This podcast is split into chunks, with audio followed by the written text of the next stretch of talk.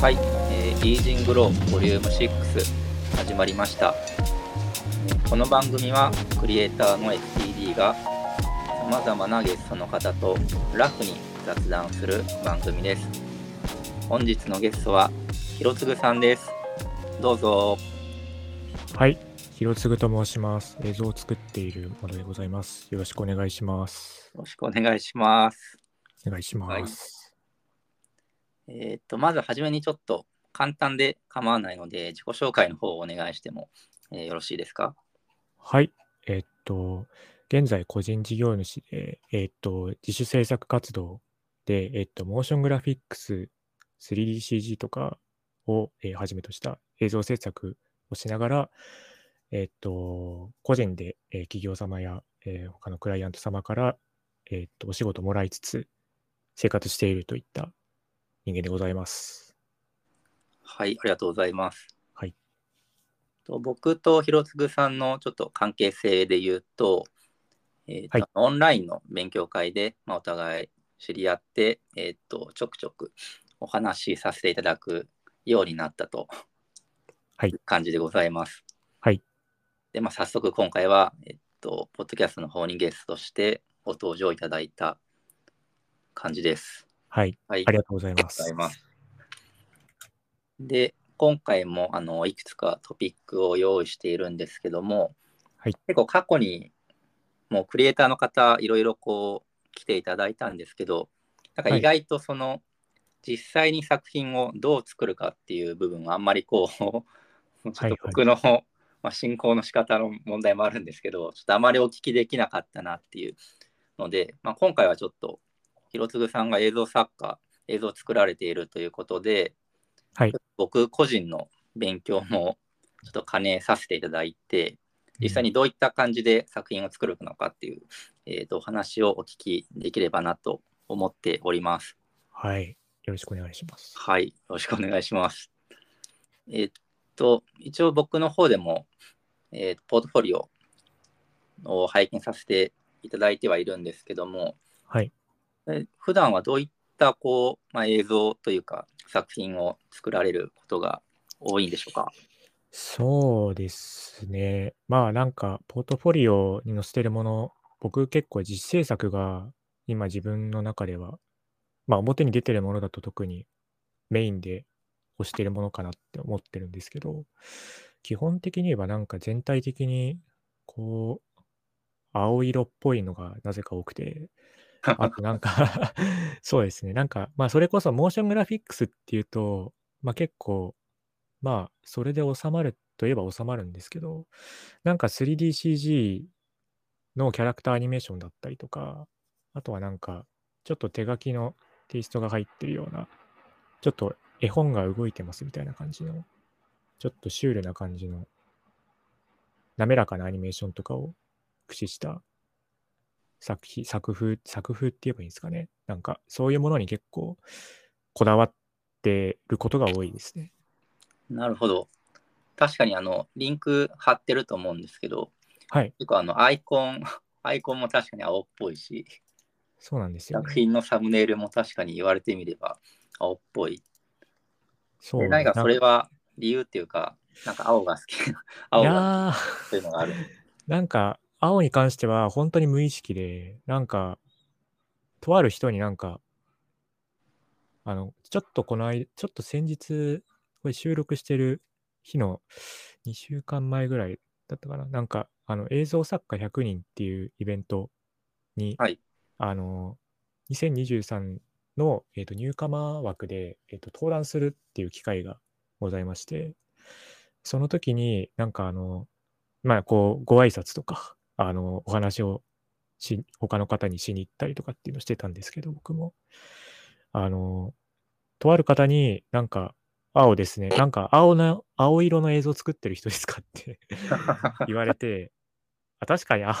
青だって思って結構自分では自覚なくて、なんか気づいたら青になっちゃってるっていう感じなんですよね。あーじゃあ作り始めの段階は、まあ、特に決めておらず、決めてないですね。えこの、なんですかね、制作を進めていくうちに自然とこう、色がつくっていうか、イメージが出来上がるみたいな。そんな、なんか気づいたらもう青がいいなみたいな感じになっちゃって、青になっちゃいましたね。ああ、なるほどですね。僕はそう、僕は結構逆になんか白黒が言われてみると多いような。あ出るなんかまあなんか。まずそれが基本だから、とりあえず白黒でいって、なんか最終的にも白黒の方がいいじゃんみたいな思うことが多いんですけど、そのなんか自然に、あ、ちょっとなんか気になるんで、ちょっといきなりこう細かいちょっとところをああ、いや、意識してるんです。けど、なんかその色をつく過程って、はい。ななんですかね、こう、ど、ど、なん、なん、なんて、なんて言ったらいいんですか。こう青が、あ、これは青が映えるなとか、なんかそういう感覚が芽生えるみたいな感じなああ、どうなんでしょうね。なんか結構暖色に、なんかどっちかっていうと青がいいっていうよりかは、なんか暖色を扱うのに結構苦手意識が、なんか。強いのはいかもしんないなって今思いました。なんか、寒色だとなんか、なんかこう気持ちが向くんですけど、なんか、あ、あ暖色のなんかオレンジとか、なんか赤みたいな、ちょっと明るめの温かみのある色だと、なんか急にこうアンテナがなんか悪くなるっていうか そういう感覚がちょっとあるかもしれないですね。なるほど。今あのポートフォリオのギャラリーを見ながらちょっと喋ってるんですけど、なんかはいいきなり、あ逆のツッコミ入れる 入れるんですけど、ハッピーニューイヤーは結構オレンジ。ああ、そうですね。ハッピーニューイヤーはもう、あれはもう、最初に完全にもう、あれに関してはもう色、色を決めてますね。本当に。ああ、なるほど。何が何でも、もう、年末年始といえば、年賀状の色まあは赤、あ赤とかオレンジだ日の出みみたいな。たいな。はい。そうです、そうです。なんか、日本の日の出をイメージするみたいな感じでもう決めてかかってるんですけど。じゃあ他の作品はなんか決めてないけどなんか自然と青になったみたいな。まあ、もちろん、青色が関わるテーマのものとかもあるんで、全部がそうとも言えないんですけど、まあなんか気づいたら、どれも青にしとけばいいじゃないかみたいな感じに なっちゃっててなるほ、ど。それが売りにしたいってわけでもないんですけど、なんか自然とそうなっちゃってるって感じですね。ちょっとだから、青じゃないものを今実は作ってたりしますね。ああ、なるほどですね。なんか聞きながら、あの、北野武監督の、あの、たけしブルーのあれを思い出しました。あ、たけしブルー。え、ちょっとどんな、あれですか？なんか、なんでな、キャリア的には中期頃とか。が結構この青みがかった絵が多いみたいな。あー、北のブルーでした。北のブルー。ああ、北のブルーめちゃく。ちゃ今にわか出しましたね。いやいや、僕もちょっとあんまり。まあ多分ご本監督自身が北のブルーって言ってるわけではないと思うんですけど、はいはいはい。えじゃあで結構その僕も一応映像をぼちぼち作りはするんですけどはい。そのなんか CG がっつりっていうかうん。僕はどっちかというと実写寄りから、はい。まあ、実写プラスプログラミングみたいな感じから来てるんで、うんそのがっつり CG とか使われる方がどういったこう制作アプローチを取るのかっていうのはあの本当に勉強も兼ねてお聞きしたいなと思ってるんですけどはいはいはい。どこから聞いたらいいんですかね？ツールとかになるんですかねまず。どうなんですかね。だ結構僕も自分でそのあんまり自分自身がその 3DCG をメインで取り扱ってるっていう意識はあんまなくて、はい。ただ結構まあ目立っちゃってる、まあ目立っちゃってるんで 3DCG っていうのも自分で入れるようにはしてるんですけど、なんか結構そんなにその難しい、なんか一般的なその体系立てて 3DCG の DCC ツールを使っているっていうわけでもないかなっていうか、そういうなんか叱るべき場所でこう勉強して学んだっていう人間じゃないので、本当に独学でやってるっていうのがあって、結構なんか、本当にこう、浅いところでこう、いかにうん。こね回すかみたいなことを 3DCG 上とか、あとまあ、他にも After Effects とか使うんですけど、そういうところで使っ、なんかこう、いかに基礎的な部分でこね回すかみたいなことを浅い、浅いところで頑張ってるみたいな感じって言えばいいんですかね、こうた全体的に言うと。確か前、ちょっとお話ししたときに、なんかあんまりその PC に負荷がかからないような制作をしているみたいな話されてましたもんね。そうですね。あの、デスクトップ PC でもちろん最初、まあ、基本的に映像作る人って、まあ、これは僕以外の方もそうなんじゃないかなと、多くの方がそうなんじゃないかなと思ってるんですけど、やっぱり、りそのハイスペックで、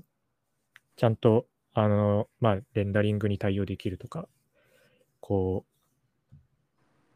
あの、制作が重たくならないようにっていうところに、こう、気を配るためので、マシンには、こう、金を、投資を惜しまないみたいな感じで結構、向き合い、向き合い方としてはそういう方の方が多いのかなって思ってるんですけど、僕はそもそも、そんなになんかマシンスペックを頑張ってどうにかしようっていうアプローチをするっていうよりかは、そもそもの作り方であんまり重くならない方にした方が、なんか自分に合ってるなみたいなところがどうしてもあって、それで、そうですね、なんか作り方を工夫した方が、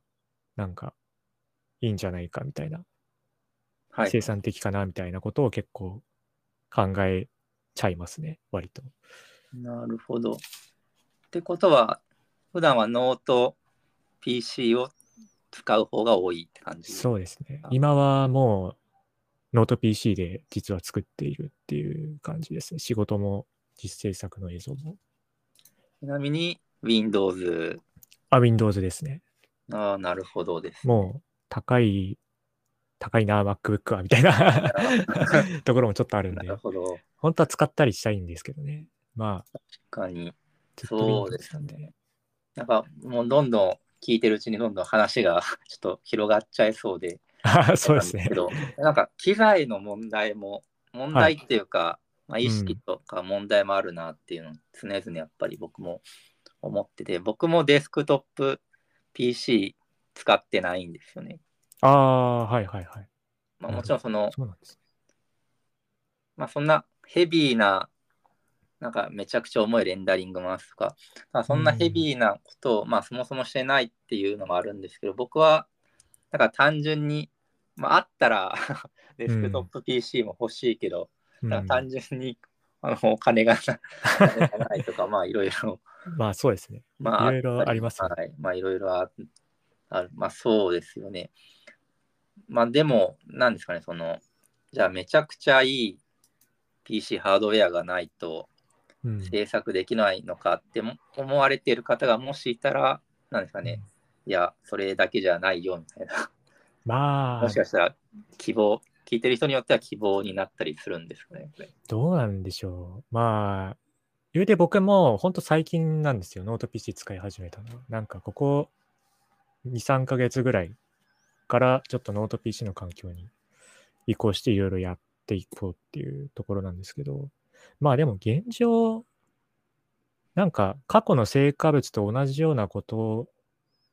ができるんじゃないかなとは思ってるので、その一部を除いて。なんでまあ、本当に、まあ僕もまだまだちょっと見てみないとわかんないですけど、まあノート PC で、こう、まあ作ってる人も、作ってこういろいろ頑張ってる方もいらっしゃるんじゃないかなとは思うので、全然希望はあるんじゃないかなと思ってますね。そうですね。うん、なんか、こういう、まあ、機材、まあ、ある分には越したことないですけど、そうです。なんか、限られた中で、こう、いい表現をこう模索するみたいなうん。感覚が、なんだろう、広まったらいいなというか、うんそうですね。なんかしょ正直こう、あ、なんかマウント取ってんな、みたいな、あるじゃない機材で。ああ、え、例えばそれどういうあれですか？あんま聞かない方がいいやつですかね。そう振っといてあんまり 良くない話題だったかも。いや、大丈夫ですよ。まあ、いや、こんぐらいクリエイターならできないとダメよね、ダメだよね、みたいな。感覚で言ってるけど、はい、いや、そもそもそれを用意する、こなんかリソースがない人をどうすんだよみたいな、個人的にはこうまあ、思ったりは 思わなかまあったり、、そうですね。ななんかね、全く同じ環境で、みたいな、その結構やっぱり、例えば、グラボ、新しいの出たらすぐ新しいの2枚差しでこう、頑張るみたいなとこは、まあ、やる人はやれると思うんですけど、僕は、まあ、なんか僕の場合は逆になんか、そういう環境があっても、あんまり自分、それ、その環境を一番こう生かして作ることはできないかなみたいなところがなんかあって、なんかもう重いプロジェクトとか、もうどんなに頑張っても 重いみたいな、なんかそういう作り方をしちゃうところがあるんで、そもそもなんか根本的に見直すっていう意味でもう含めて、なんか本当に機材とかに頼らないことをやった方がいいなっていう気持ちもちょっと自分の中であったりしますね。なるほど。なんで、なんか逆に、まあちょうど自分にとってノート PC で制作するぐらいが、今の自分にとっては結構、まあ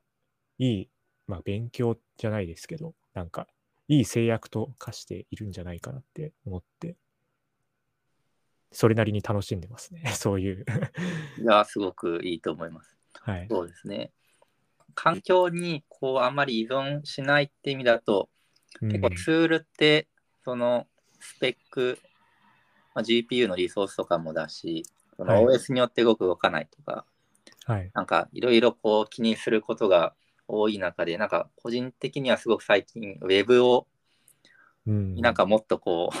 投資したらいいんじゃないのかなみたいな。はいはいはい。ウェブ上で動く、僕、えもともとエンジニアだけど、ウェブ系ではなかったんですけど、なんか、はいここ数年で、ウェブ、すごいみたいな。すごい抽象的な話してますけど、ウェブでこはういろいろ、なんかソフトとかでも使えるものが増えたりして、まあ、増えましたね、確かに。なんか個人的にはいいなと思いつつ、う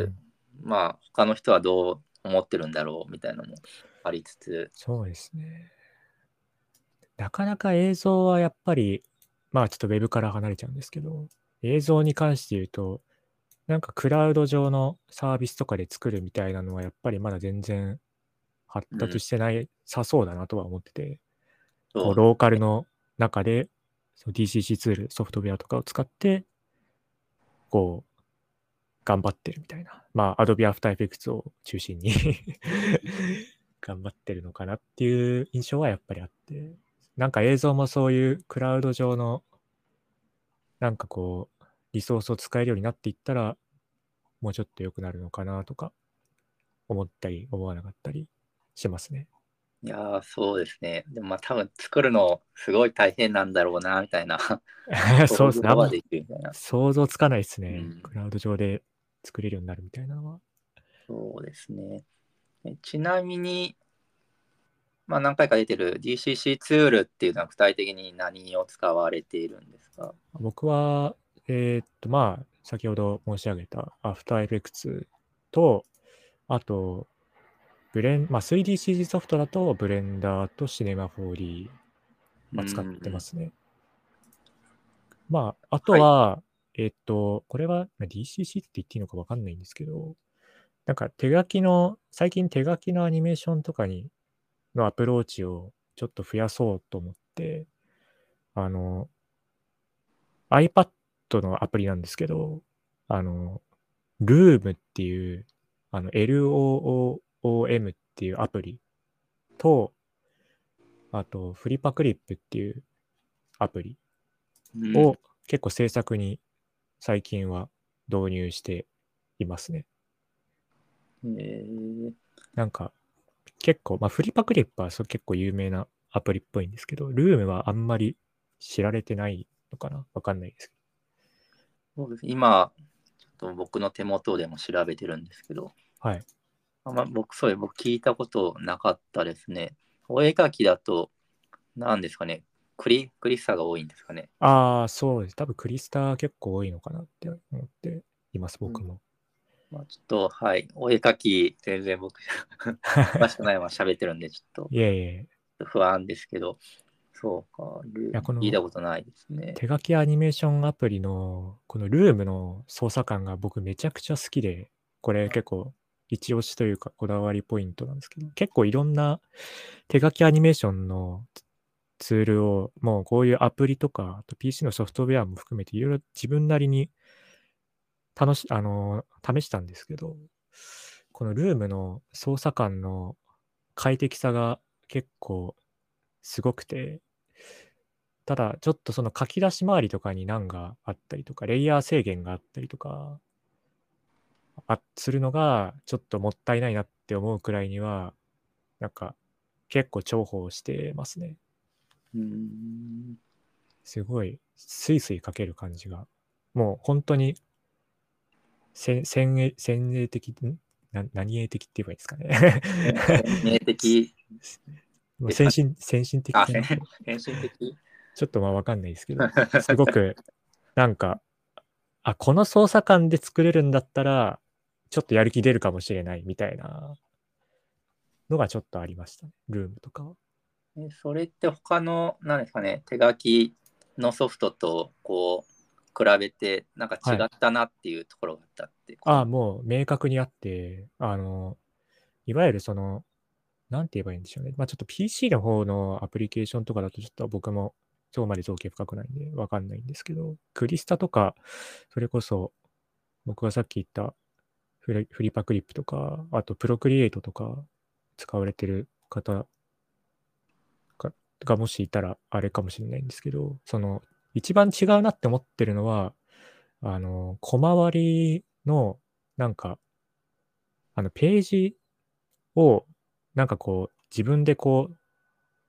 ワイプしたりとか、まあ、PC とかだったと自分でこう、コマ、1コマ1コマ選択したりとかっていううん。感じなのかなと思うんですけど、ルームはそれをフリックで全部制御しているっていう。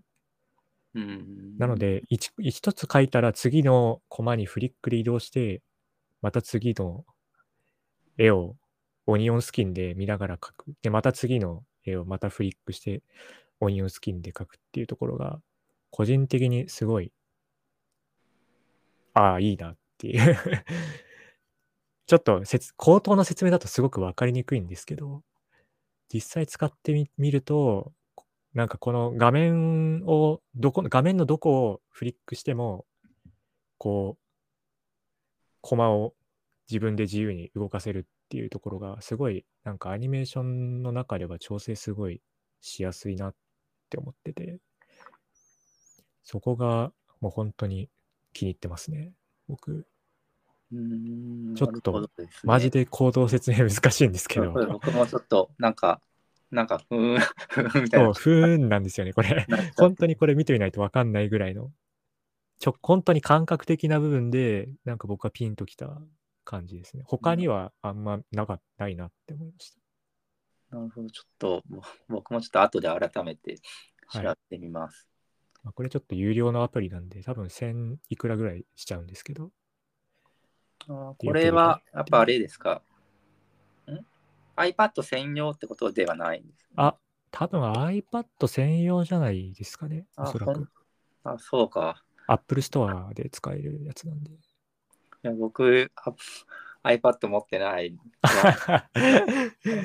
ちょっと iPad 買うところかもしれないですね、これ。そうですね iPad 欲しいけどな。まあ、ちょっと、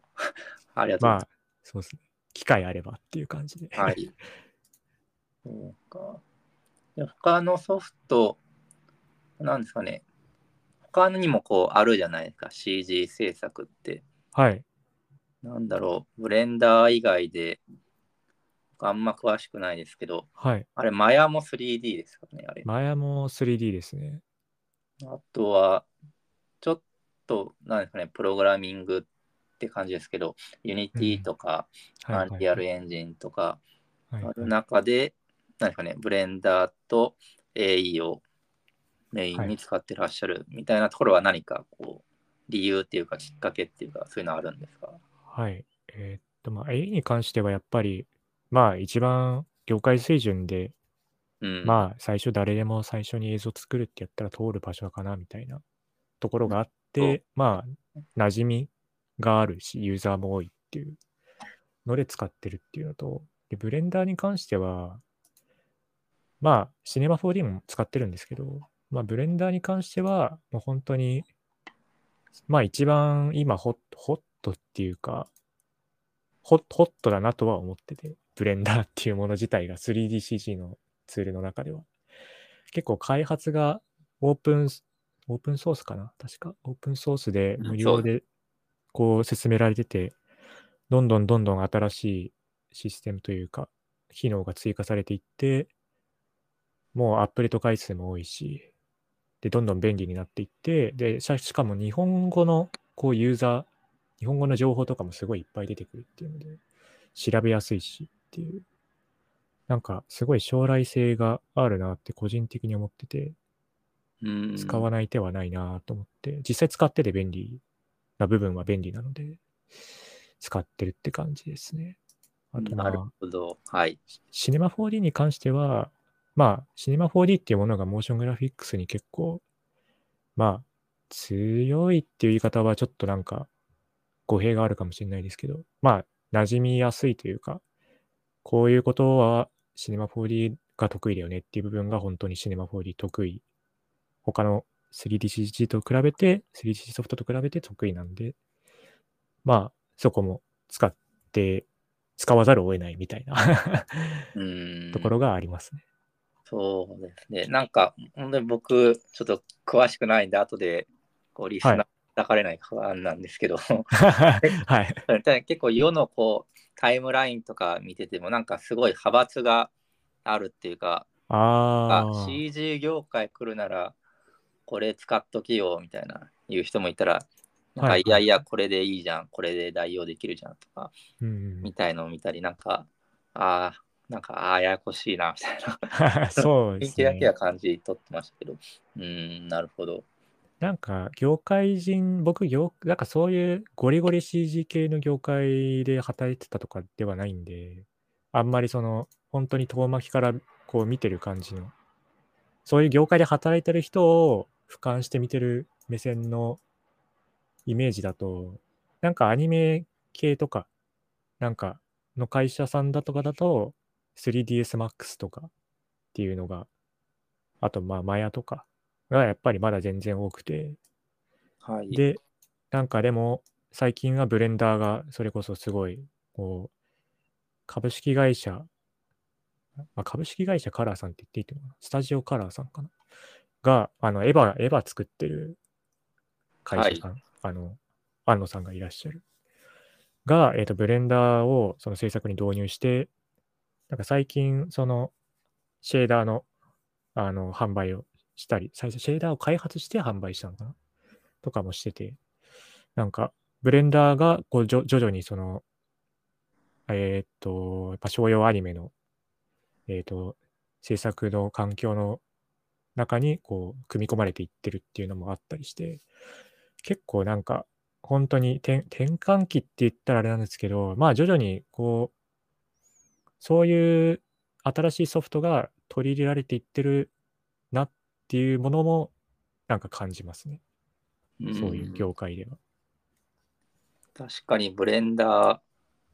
だから財団みたいのがあるんですよね、確か。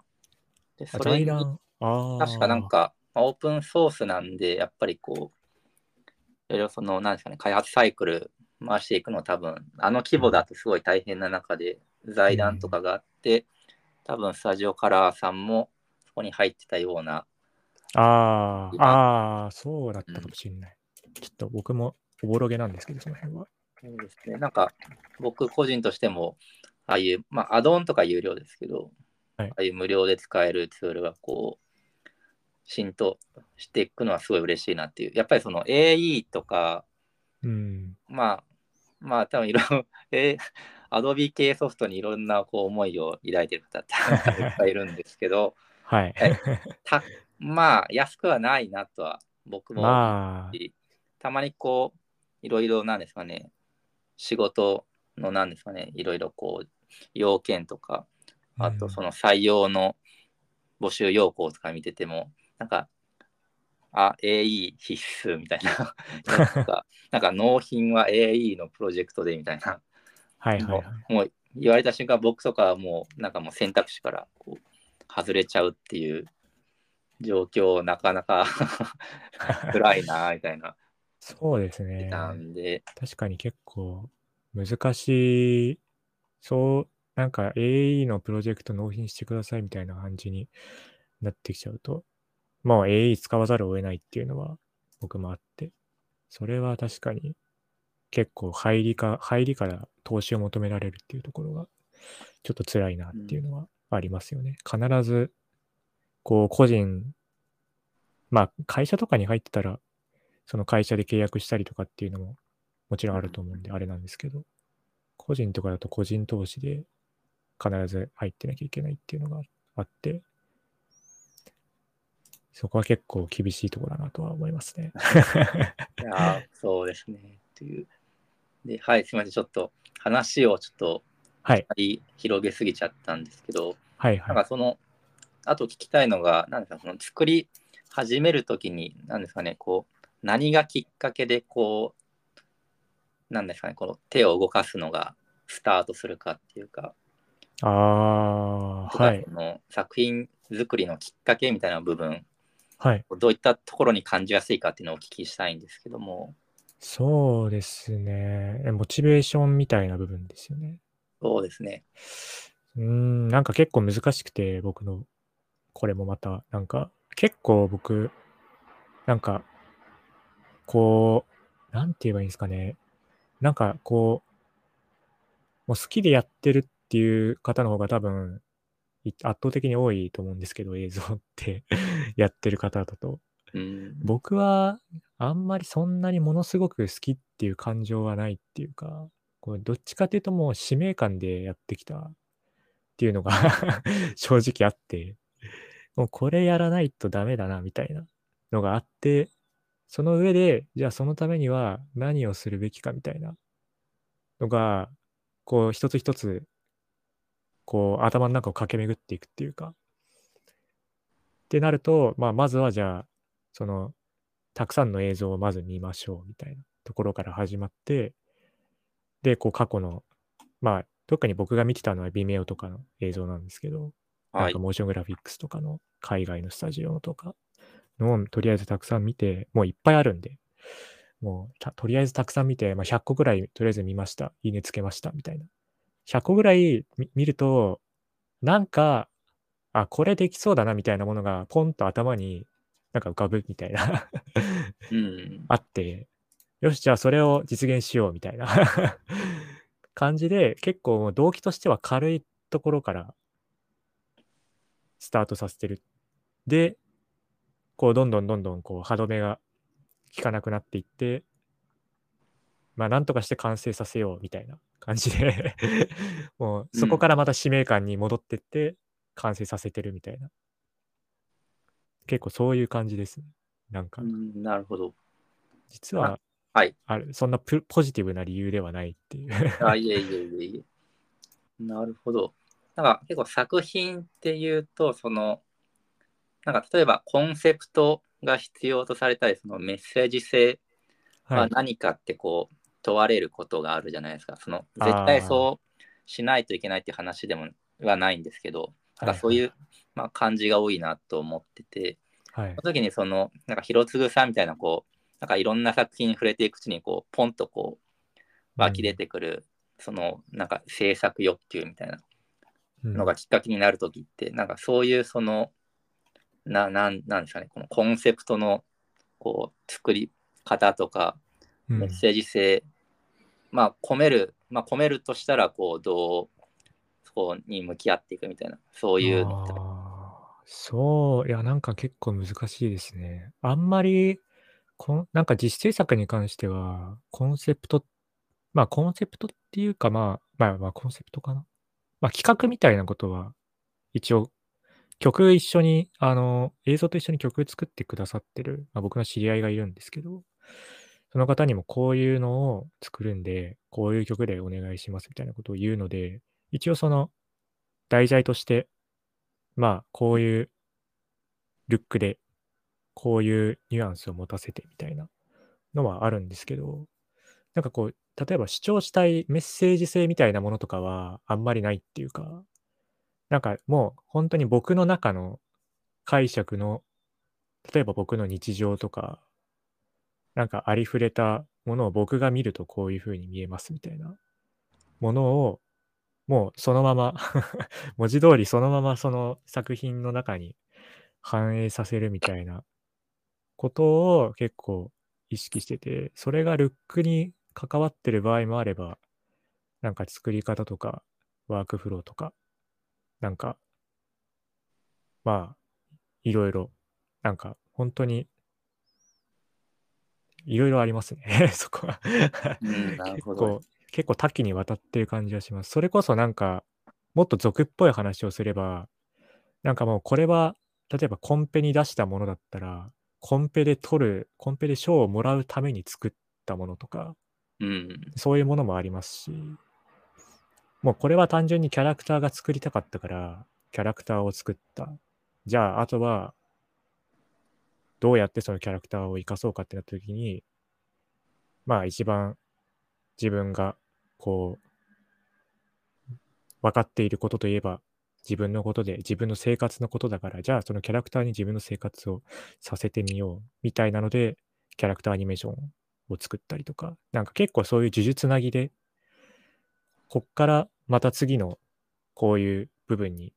アプローチをかけようとか、こっからこっちに加えてみようとか、そういう風に結構つないでいくっていう作り方を結構しちゃってて、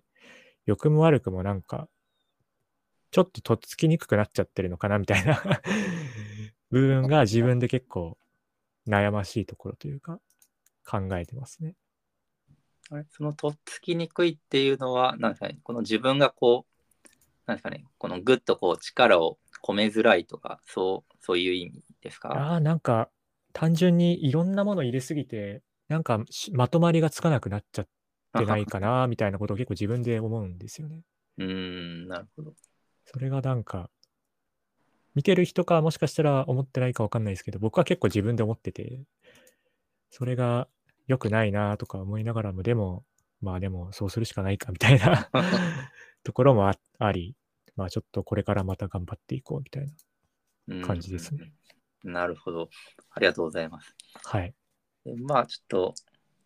まあ、いくらでも多分深掘りができるんですけど、はい時間がもうそうですね40多分40分近く経っちゃってそうなので、ちょっと最後にはい今後こうどういう作品を作りたいみたいのって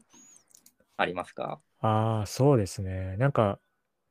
とりあえずなんか今考えてるのは、なんかやっぱりツールにとらわれない制作に一回ちゃんと向き合ってみたいなっていうのはあって、うんなんか実写を絡めた制作とかちょっとやってみたいなっていうのはありますね。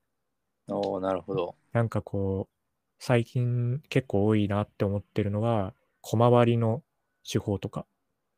なんかこう、うん実写でこう、なんて言えばいいんだ、あれは。こう、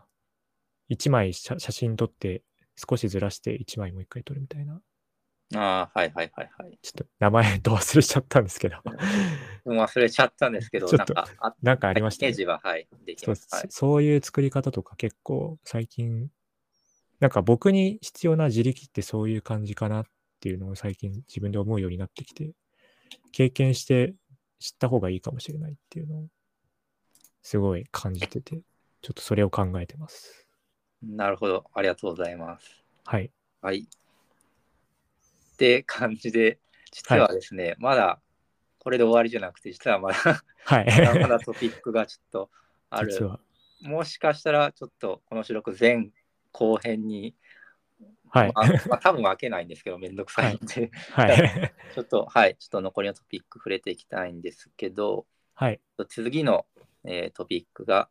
はいえー昨今の AI 波及と、えー規制について思うことなんですけど、はい。これは何ですか、広次さん的に何か感じるものがあるというこことでしょうか？れは、そうです。まあ僕からもなんか出したお話というかトピックではあるんですけれども、なんか、そうですね。なんか結構今ホットだと思うんですよね。その AI っていう単語自体が。特に SNS とか見てると。はい。なんで、なんか結構それ自体がこうクリエイティブにすごい関わっているというか、切っても切り離せない存在になってるなっていうのは常々感じているところというか。で、こう結構本当にリアルタイムで動向を追ってても本当にすごい目まぐるしく状況が変わってるっていうのがはい僕。の主観的な印象としてまずあって、その一つに、まあ本当に直近で、そう、規制が入るとか、あとまあ、ちょっと数時間前にももうツイッタートレンドに出てたのが、なんか、えー著作物はなんか、権利者がみ認認めないと認められないみたいな出てきてて、なんか本当に、すごい、どうなっていくんだろうなっていう感じはありますよね、AI すごいざっくばらんな意見なんですけど。そう,、うん、そうですね。うん、まあ多分 ちょここまで聞いていただいている方は昨今の AI の流れをもうざっくり 分かってもらえているだろうという前提ではい。なんですけど、はい。はい、じゃあ広次さん的には何ですか？このなんだどんどんこう自分の制作にも取り入れていきたいのかもしくはちょっとちょっとやりすぎなんじゃないみたいなああ、なんかそその辺のスタンスをって感じですか？そうですね。はいはいはい。いや、僕は、なんか普通に、なんか、あん、なんか良くも悪くも結構、なんか僕が、僕自身に対して、なんかそんなにこう、崇高なクリエイティブができてるとは、やっぱりあんまり思ってないのもあって、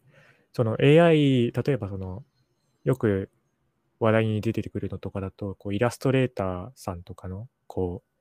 あの、ロラ、ロラって読むのかなあれは ?LORA。で、なんかこう、イラストレーターさんの、こうなんか、特定の作風を完全にこう、踏襲したようなものを、その、学習元、特定の個人の学習元から引っ張ってきて出してっていうことをすることで、なんかこう、職能的に実質奪われてしまうみたいな。うん。なんか、よく問題になってて、それによってこう規制みたいなのとか、このホームページではちょっと投稿禁止ですとか、収益化は禁止ですみたいなのとかが上がってるのかなっていう印象なんですけど、だとか結構映像に関しては、なんかその映像っていう枠組みに関して僕が思っているのは、なんか結構全然なんかむしろ映像ってどこ自動化できるんだみたいなところが 自動化できるところがあるんだったらしてほしいなぐらいには割と思ってるっていうか僕は。うん。あんまり、なんか職能として奪われるっていうか、なんかプロンプト、テキストで今結構そういう、例えばチャット GPT とかをはじめとした、プロンプトで制御しているものがほとんど今折感してるのかなと思ってるんですけど、はい。そういう AI の話題のものって。なんかテキストのプロンプトで、なんか動画って作れなくないみたいな。なんか細かくいじろうと思ったら結局どうしても1コマずつ人の手を介在させるしかなくないかっていう考えがなんとなくあって、それがなんかいよいよなくなってきたら、なんかその映像とかも、なんか職能として奪われていくのかなみたいな、こう考えも出てくるんですけど、現状はなんか、あんまり、なんかむしろ補助的に使えるなら使えたらいいなみたいなところは考えたりっていう感じですね。うん、なるほど。なんでまあ、はいすすごい推進してるとかでも、すごい否定しているとかでもないんですけど、単純にその、僕自身がその映像制作で結構こう、パワー、エネルギッシュなパワープレイに 結構こう弱いのがあって、そこをなんか AI が補ってくれるんだったらそれに越したことはないなっていう考えって言えばいいですかね。なんかうん、なるほど。なんかプレミアプロとかでも確かあったと思うんですけど、はい。結構そのカット割りとかを自動でこうはい。編集して並べてくれるみたいななん。のありませんでしたっけ、なんかあった気がします。ちょっと名前忘れちゃいましたけど。そうなんかあった。今使ってないんで僕はあれなんですけど、なんかあった気が。あの辺ってどうなんですかね？そんなにいい感じにこう素材を組み立ててくれるのかな？なんか、どうなんでしょう。あの辺は、まあ、カット自体は結構、それなりの精度でやっていたような、ちょっと僕もちゃんと使ったことない、そのプレミアムプロの AI によるカット割りは使ったことないんで、ちょっと何とも申し上げられないんですけど、まあ、使う方は使ってるんじゃないかなみたいなのはうん。ある気がします。なんか、僕はあんま使わないんですけど、まあ、使ったことないんで使ってないんですけど。そうですね。まあ、映像制作の中で言うと、多分映像にもこう、結構インスタントな映像っていうか、はい。まあ、なんだろう、こう、ちょっと言い方良くないですけど、量産的な映像とか、はいはいはい。結構もうなんか形式は決まってきて、なんかいろんなパターンが欲しいとか、うん多分そういうこう、多分要望、ニーズがある中で、なんかその辺は結構もう、もしかしたらもうすでにかもしれないですけど、早い段階で AI に置き換わりそうな感じはありますよね。そうですね。なんか、本当に映像も、なんで動向は、読めないところはちゃんと読めないところとして、あの、ちゃんとこう、AI の行く末というか、を、僕も一クリエイターとして見ていかないといけないなっていうのはすごい感じてて、ただ現状なんか静止画にすごい集中してて、そういう映像関連の AI の話題って結構埋もれてるっていうか、あんまり目にしないうんなみたいなのがあって、ここはちょっとなんか気になってるところではありますね。まあ、そうですね。まあ、単純にハードルがやっぱり、静止画と動画だと、やっぱり動画の方がうん。いろいろ実現するのが難しいっていう事情もあるとは思うんですけど、はい。そう。生成、絵を生成する感じで動画を生成する AI とかも出てきてはいるので、ちょっとまだ実際に使えるものかって言ったらすごく微妙、解像度が低かったり、荒かったりうんするんですけど、まあ、長い、長い目で見たらある,、うんあるのかな、そのちゃんとプロンプトでストーリーを丸ごと入れたら、本当にそれっぽい 確かになるのかな？どうなんできるのかなっていう感じですね。えなんかモーショングラフィックスとかだと本当になんか、どうやって調整するんだろうみたいなのが逆に僕も気になっちゃったりしますね。実際そのプロンプトで制御するって考えたときに、どこまでこうプロンプトで頑張るんだろうみたいな。本当に想像つかないです、僕も。未来のテクノロジーすぎて。それは想像つかないですね。時間軸ってプロンプトでどうやって頑張ってこういいじるんだろうみたいな。うん、確かに。フレームの切り替わり部分のその時間軸の情報をどう補うかって、確かにあんまり聞いたことないっていうか、そうなんですよ。うん。なんかもう、いちいちそのフレーム単位入力す手、手作業で入力するとかだったら、それこそ結局人力の方が早いじゃないかみたいな、こう、話に回帰していくうん。気がするっていうか、そこがだから難しそうだなって思うんですよね、僕は。まだ。ただまあ僕は本当に、本当にもう素人なんで。そういう機械学習とかいった領領域に関しては本当にそうそうですね。気になるところだなって感じですね。なるほど。まあ僕はもう最近ちょっと疲れたなって感じなんで、ちょっと AI 関連は。まあまあまあ、確かに。すごい長いですもんね、この AI、ミッドジャーニー出てから。そう。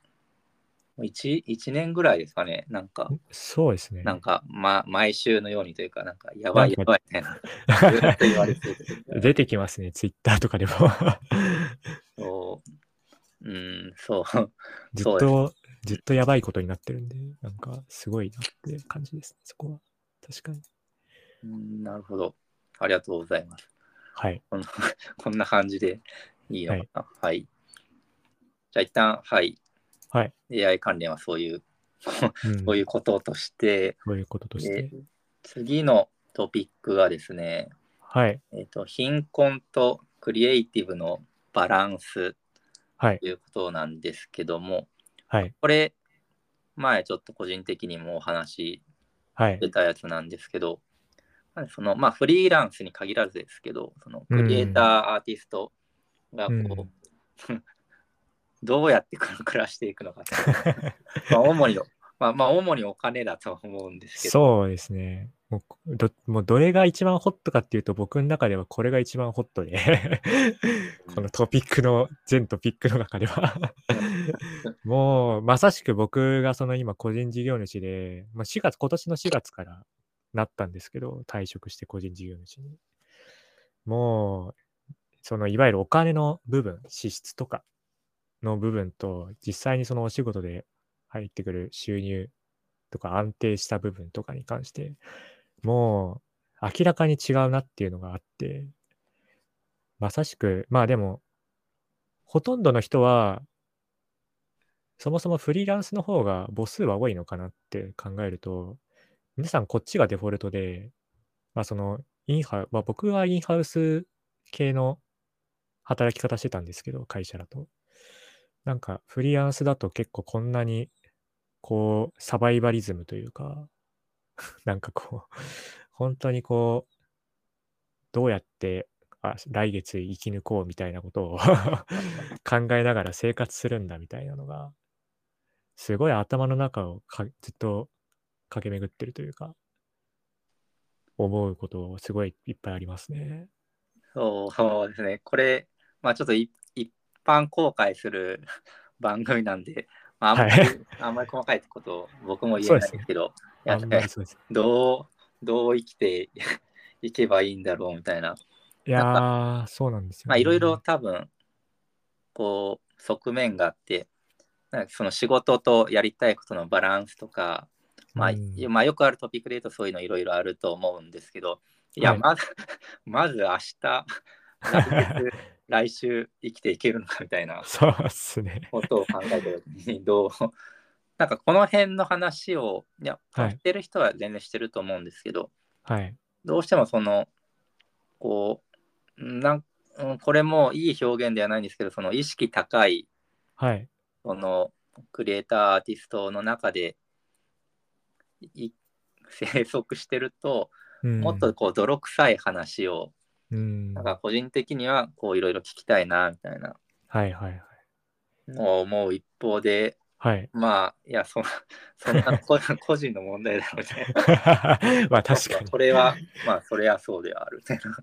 切ってしまうと、まあ確かにそういう感じにはなっちゃいますね。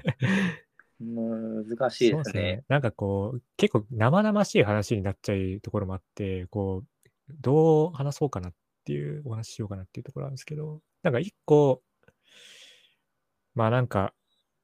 今の僕のその貧困とクリエイティブっていう部分のに関して、その生活、特にまあ生活とクリエイティブみたいな、両立みたいな部分に関して言うと、なんか、割と、もう結構もう余裕がなさすぎて、逆に。なんかもう逆に考えない方がもういいまであるみたいな。か 結構もう元も子もないんですけど、そういう感じに割となってるかもな、みたいなところはありますね。もう、その時その時にできるベストを尽くしていこうみたいな感じに考えてる方が、なんか、まあちょっと 先行きを見据えてないっていう意味では良くないんですけど、まあ逆に安心、なんかそれになれれば安心して逆に暮らせてるんじゃないかみたいな。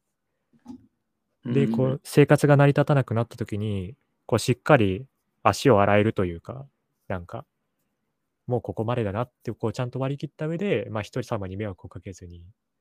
あの、普通の、また会社員とか、あうん、の、うん別の働き方をして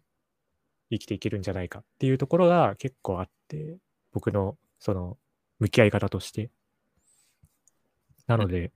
なんか、そうですね。なのでまあ、もちろん自主制作とか、一番いいのは、もう実施制作、僕は実施制作をやりながら、まあ、個人の仕事も、まあ、自分が一番こう学んでいきたいような、あと力を出せるような仕事をして、まあ、とりあえず最低限生活できるぐらいのお金をもらいながら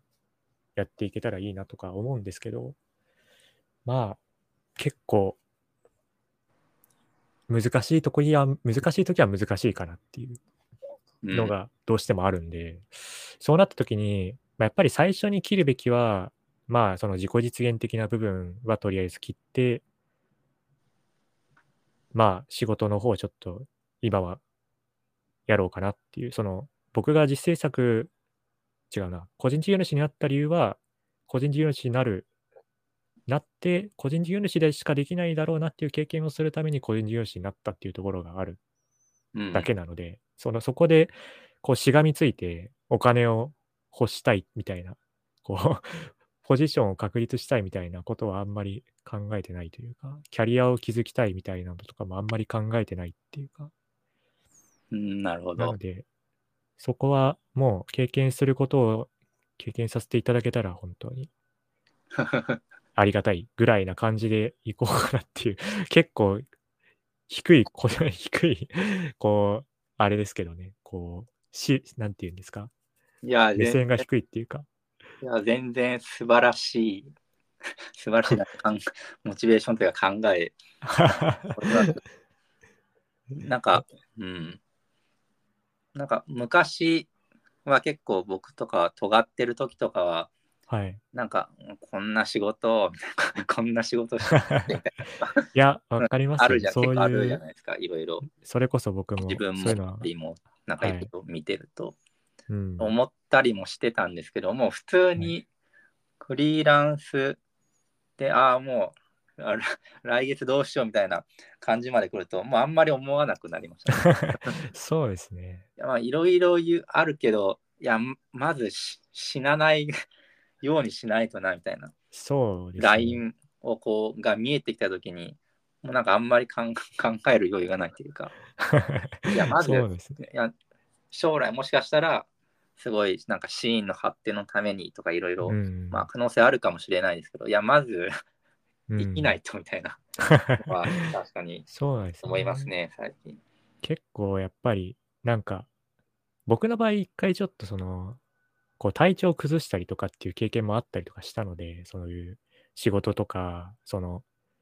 あの制作に力を入れすぎて。なので、はい、その辺も加味すると、やっぱりどうしても、まあ、本当に、まあもちろんなんかその、明らかにいくら経験がしたいとはいえ、なんかこう、例えばこう単価が低すぎるとか そうなんかこう怪しい取引先とこう仕事をしてパーになっちゃったみたいな経験がしたいっていうわけではないんで そこはちゃんとこう自分の中でこう LINE はしっかりこう引きつつあの接していければと思うんですけどまあそれだけやって、まあ、ダメだったらダメで、まあ、また、まあ、また元の会社員生活をしながら、また実施制作とかやれれば割といいのかな、みたいなところがあって、うん。なんか、そこは結構、あと、まあ、あれですね、僕の場合は、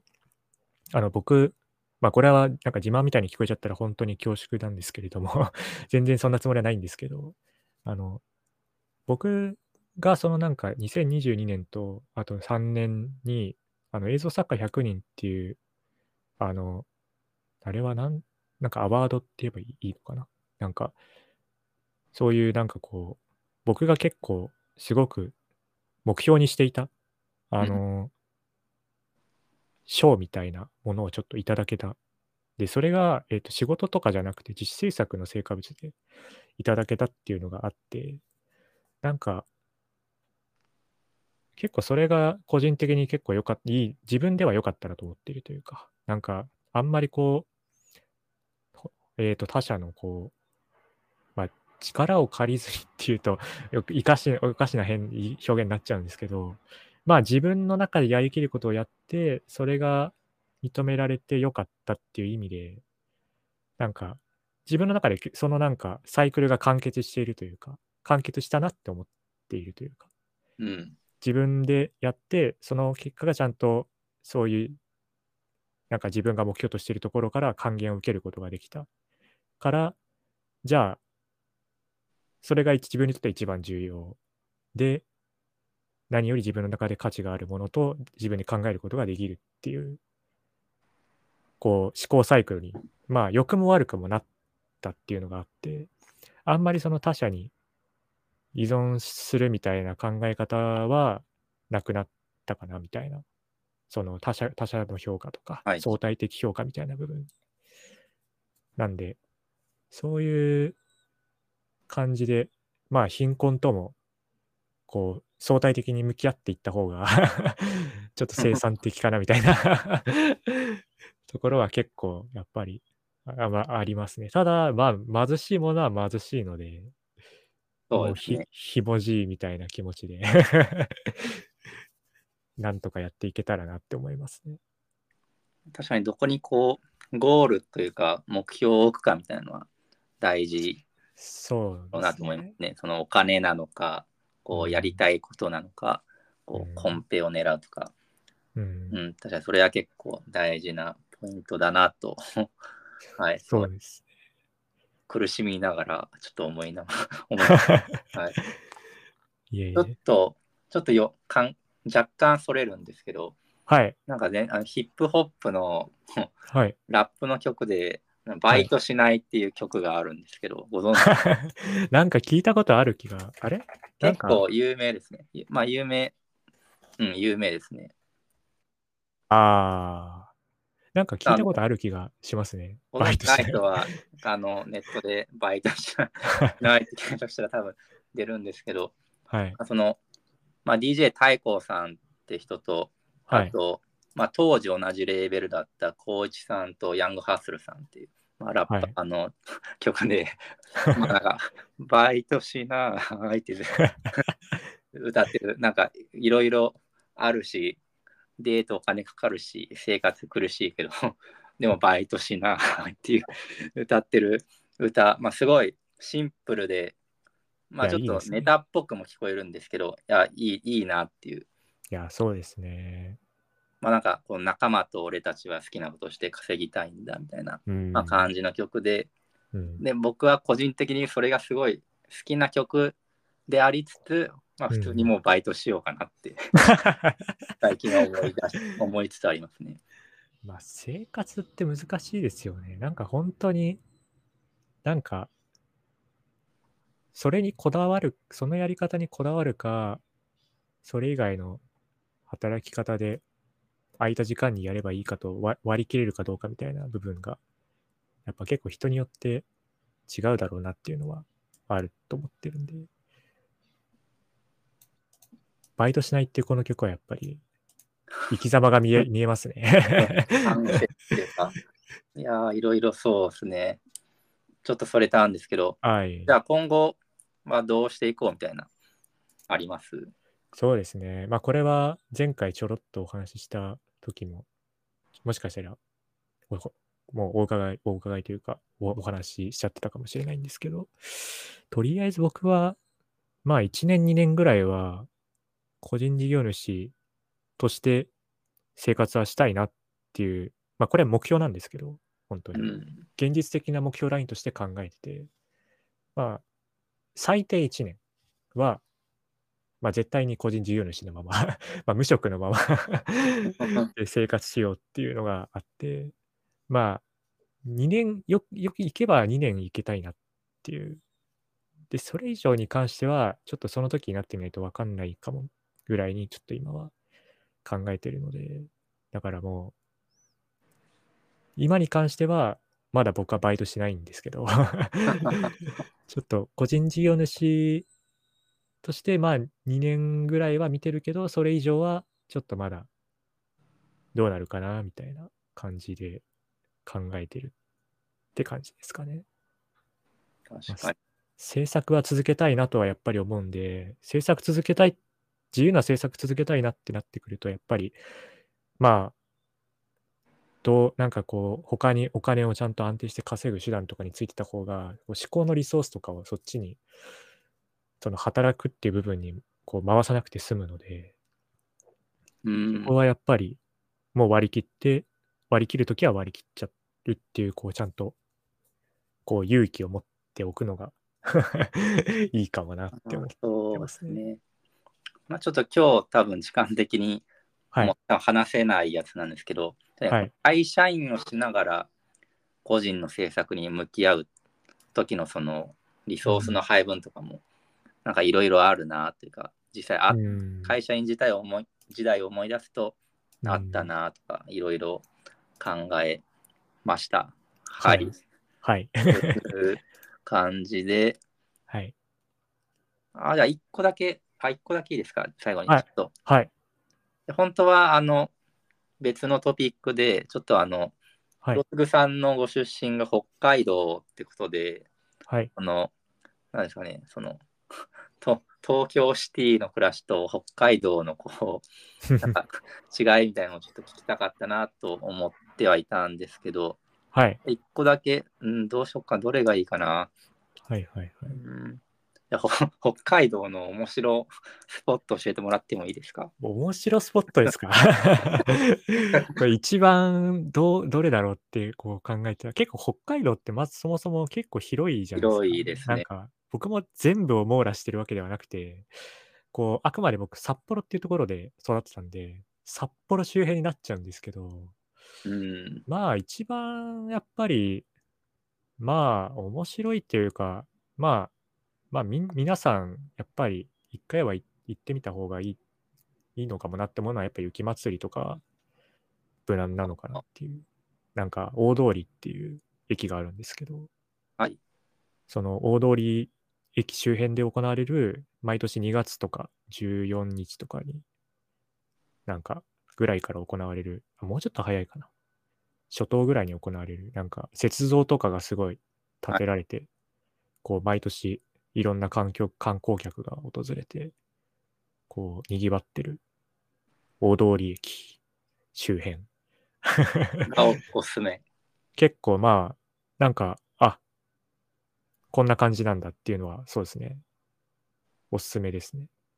なるほど。ただまあ写真とか見てるとすごいですもんね。そうですね。まあ普通の時に行っても、ただの なんかちょっと路上に公園があるだけの 街並みになっちゃうんで、まあ雪祭りの日とか行ったら、なんかすごいんですよ。この間、去年は僕もあの雪祭り、実は実家にちょっと帰省して、雪祭り見に行ってたんですけど、なんか雪像があるところ以外にも、なんかガラスの、ガラス、ガラスじゃないや、氷か、氷でできたなんか像みたいなのがある区画もあって、なんかすごい透明な氷を削って作った像みたいなのが並んでる区画とかもすごい綺麗で、なんか美しかった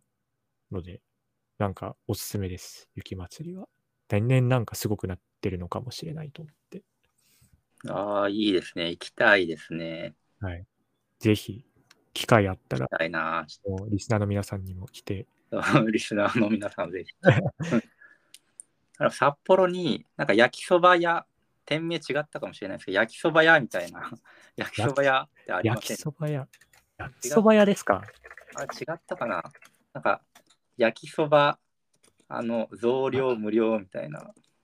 かもしれない。焼きそば屋駅前本店とかで出てくるやつですか？前あ、確かにそれですね、それ、それ。ああ、ありますね。ちょっと僕、えこれ行ったことない、行ったことないかもしれないけど、でもま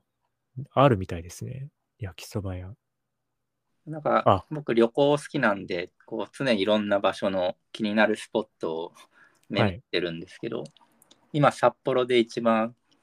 気になるのは僕焼きそば屋ですね。すごいですね、これ。なんか、